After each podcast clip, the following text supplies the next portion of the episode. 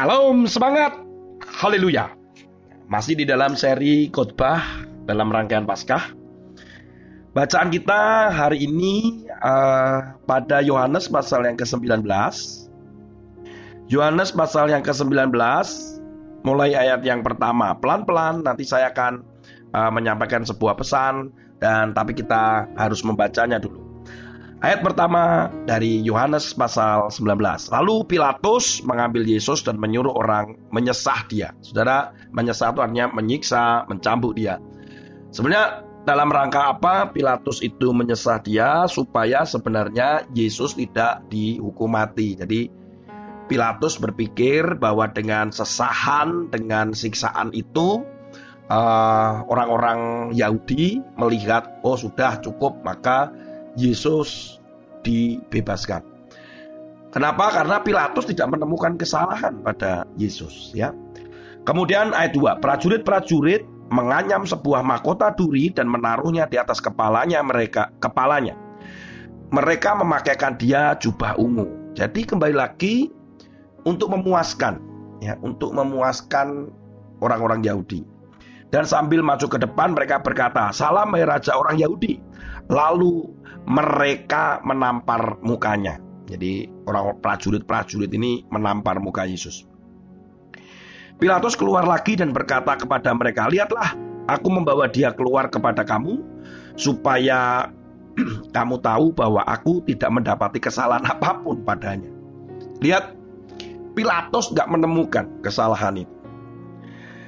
Lalu Yesus keluar bermahkota duri dan berjubah ungu. Maka kata Pilatus kepada mereka, "Lihat manusia itu." Ketika imam kepala dan penjaga-penjaga itu melihat dia, berteriaklah mereka, "Salibkan dia, salibkan dia." Kata Pilatus kepada mereka, "Ambil dia dan salibkan dia." Sebab aku tidak mendapati kesalahan apa pun padanya. Lihat, dua kali dia ngomong.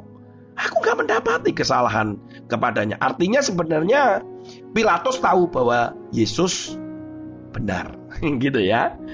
Jawab orang Yahudi itu kepadanya, "Kami mempunyai hukum, dan menurut hukum itu ia harus mati, sebab ia menganggap dirinya sebagai anak Allah." Ketika Pilatus mendengar perkataan itu, bertambah takutlah ia. Lalu ia masuk ke dalam gedung pengadilan dan berkata kepada Yesus, "Dari manakah asalmu?" Tetapi Yesus tidak memberi jawab kepadanya. Maka kata Pilatus padanya, "Tidakkah engkau mau bicara dengan aku?" Tidakkah engkau tahu, aku berkuasa untuk membebaskan engkau dan berkuasa juga untuk menyalibkan engkau. Baru Yesus menjawab ya, ayat 11. Engkau tidak mempunyai kuasa apa pun terhadap aku.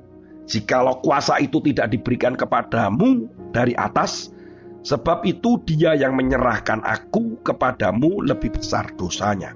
Sejak itu Pilatus berusaha untuk membebaskan dia. Tetapi orang-orang Yahudi berteriak, "Jikalau engkau membebaskan dia, engkau bukanlah sahabat kaisar." Sahabat kaisar artinya sekutunya kaisar. Sebab orang yang menganggap dirinya sebagai raja, ia melawan kaisar. Jadi kalau Yesus itu mengang... karena dikatakan begini, Yesus menganggap dirinya raja, itu bagi orang Yahudi itu penghinaan. Kalau Pilatus tidak menghukum Yesus atau membela Yesus, maka Pilatus mengakui Yesus adalah raja. Kalau mengakui ia adalah raja, berarti melawan kaisar, karena kaisar itu pada zaman Romawi dianggap sebagai dewa, gitu ya. Jadi pimpinan tertinggi. Jadi kalau membela Yesus artinya melawan kaisar, begitu. Ketika Pilatus mendengar perkataan itu, ayat 13, ia menyuruh membawa Yesus keluar dan ia duduk di kursi pengadilan di tempat yang bernama Litostrotos. Dalam bahasa Ibrani, Gabata. Hari itu ialah hari persiapan Paskah kira-kira jam 12. Kata Pilatus kepada orang-orang Yahudi, inilah rajamu. Maka berteriaklah mereka, enyahkan dia. Enyahkan dia, salibkan dia. Kata Pilatus kepada mereka, haruskah aku menyalibkan rajamu? Jawab imam kepala, kami tidak mempunyai raja selain daripada kaisar. Saudara, ini berbicara tentang sebuah politik kekuasaan sebenarnya. Ketika Yesus berbicara kepada Pilatus, menegur Pilatus. Karena Pilatus berkata begini, Tidakkah engkau mau bicara dengan aku? Tidakkah engkau tahu bahwa aku berkuasa yang menentukan hidup dan mati? Saudara, ada orang-orang yang merasa bahwa dirinya berkuasa. Ada orang-orang yang merasa bahwa dengan jabatan yang dimiliki, dengan uang yang dimiliki, dia bisa berbuat apa saja. Hari-hari ini, orang yang punya duit, orang yang terkenal, orang yang punya jabatan, orang yang berkuasa, tidak bisa menghadapi antara hidup dan mati. Dia tidak bisa mengusir virus, pandemi, COVID. Lihat berapa mereka yang akhirnya mati. Dari orang yang pinter, orang yang punya kuasa, pejabat, Bahkan orang yang kaya, yang punya segalanya, yang dinilai oleh dunia, nggak bisa mereka menentukan hidup dan mati. Tetapi Pilatus berkata, Aku berkuasa untuk membebaskan engkau dan berkuasa juga untuk menyalibkan engkau. Kita sering kali merasa bahwa diri kita ini punya kuasa. Ketika saudara punya tanggung jawab dalam pelayanan, saudara punya tanggung jawab dan diberi kepercayaan oleh pimpinan untuk menduduki sebuah posisi, kemudian saudara mempunyai uang, saudara punya harta, saudara punya wah, saudara pikir itu adalah usaha saudara. Kita pikir bahwa itu usaha saudara sehingga saudara berhasil meraih itu. Banyak orang tanpa sadar itu muncul di dalam pikiran dan hatinya dia. Sama dengan Pilatus. Dan hari ini, kalau itu dalam pikiran saudara dan hati saudara, maka itu harus bertobat. Sehingga Yesus berkata bahwa engkau tidak mempunyai kuasa apa pun terhadap aku. Jikalau kuasa itu tidak diberikan kepadamu dari atas. Jadi kuasa, kekuasaan itu Tuhan izinkan, Tuhan berikan dari atas. Ingat perumpamaan yang Yesus pernah ungkapkan. Ada seorang yang mengumpulkan hartanya, kemudian dimasukkan lumbung dan dia berkata, "Hei jiwaku, engkau sekarang bisa tidur nyenyak." Terus kemudian karena dia sudah punya semuanya, karena dia sudah menyiapkan semuanya dan Yesus melanjutkan perumpamaan itu dengan berkata, "Ya kalau malam ini engkau mati, engkau bisa apa?" Ciri-ciri daripada orang yang merasa bahwa jabatan, kekuasaan, dan harta itu adalah miliknya dan diraih oleh dirinya, itu adalah ketika kita kehilangan itu semua, kita mengalami yang namanya ketakutan. Pilatus lihat, ketakutan. Takut dengan orang Yahudi, dia takut dengan orang Yahudi. Dia takut dengan kaisar, hidupnya dipenuhi dengan ketakutan akan kehilangan jabatan.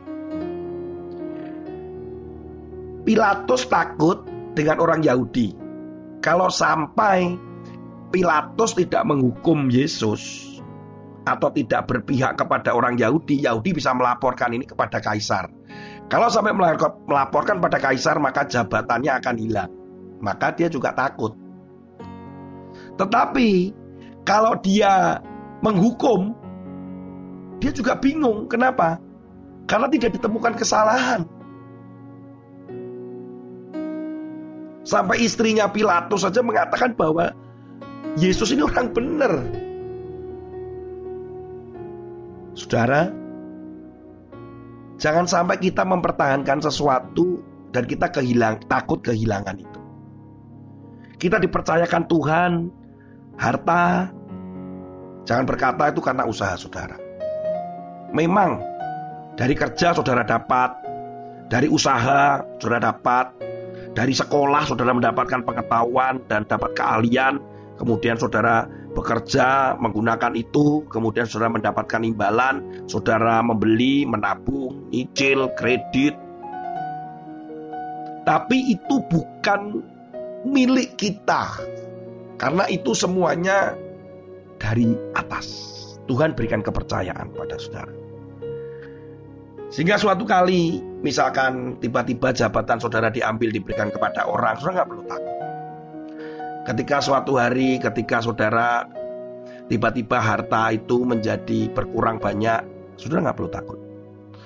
Satu yang saudara harus tanamkan, yaitu semuanya dari dia, dari atas. Kalau kita merasa itu adalah karena saya, itu milik saya, saya berhak mempertahankan, maka yang terjadi adalah apa? ketakutan demi ketakutan, takut kehilangan, takut kekurangan, dan sebagainya. Baru-baru ini saya melihat sebuah klip. Menarik sekali. Ada longsor di daerah Jawa Barat kalau tidak salah. Nah, tanah itu longsor sampai ke jalan. Di dalam klip itu saya melihat ada ada sepeda motor dengan penumpangnya, cuma satu penumpang Kemudian ketika dia berada di jalan itu, longsoran langsung menerjang. Nah ketika menerjang dia, dengan sigap dia melepaskan motornya kemudian dia lari. Dan motor itu tenggelam atau terlibas oleh lumpur yang longsor dari atas. Orang ini melarikan diri, kemudian dia bisa selamat. Ditampakkan di klip itu dia lari dan dia selamat. Saudara nggak bisa dibayangkan ketika dia tetap mempertahankan motornya. Dan yang terjadi pasti kematian. Motor bisa dicari, tetapi nyawa nggak bisa. Mungkin mereka berpikir begitu. Sehingga dilepaskan. Bahwa juga ketika kita mengalami misalkan kecelakaan atau jatuh. Itu salah satu teorinya adalah jangan memegangin sepeda motornya. Maka kondisinya akan semakin parah. Jadi sering kali ketika kita, saya juga pernah mengalami ini tuh. Saya diboncengin motor, uh, kemudian terjadi kecelakaan dan terseret. Motor itu terseret. Nah waktu terseret, saya melepaskan motor itu. Dari boncengan itu saya lepaskan. Yang terjadi apa, saudara? Saya cuma terpleset sebentar saja. Tetapi teman saya yang ada di depan yang bawa sepeda motor karena dia pegangi motor terus, lukanya lebih banyak. Kemudian dirinya lebih menderita. Saudara, kalau saudara memegang terus jabatan, memegang kekuasaan itu sebagai milik saudara, dan saudara pertahankan yang ada adalah ketakutan, takut kehilangan, dan saudara bisa menjadi orang yang sangat tricky. Tricky itu artinya dengan licik, dengan berbagai cara, berbagai macam cara untuk mempertahankan itu. Mari kita dengan kerendahan hati. Kalau ini harus diambil dari saudara, berikan. Dan Tuhan akan menggantikan. Kalau memang ini bukan untuk saudara lagi, serahkan. Begitu saja. Maka hidup saudara akan penuh dengan damai sejahtera. Gak perlu mengalami ketakutan. Dan Tuhan sedang melihat ketika engkau sudah berbuah dan bisa dipercaya, pasti Tuhan akan angkat.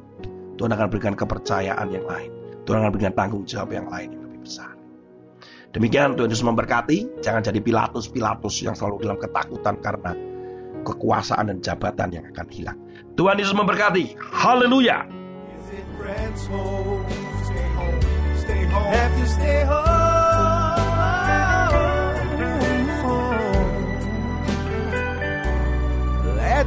some love and flatten the curve by staying at home. Save a life, stay at home.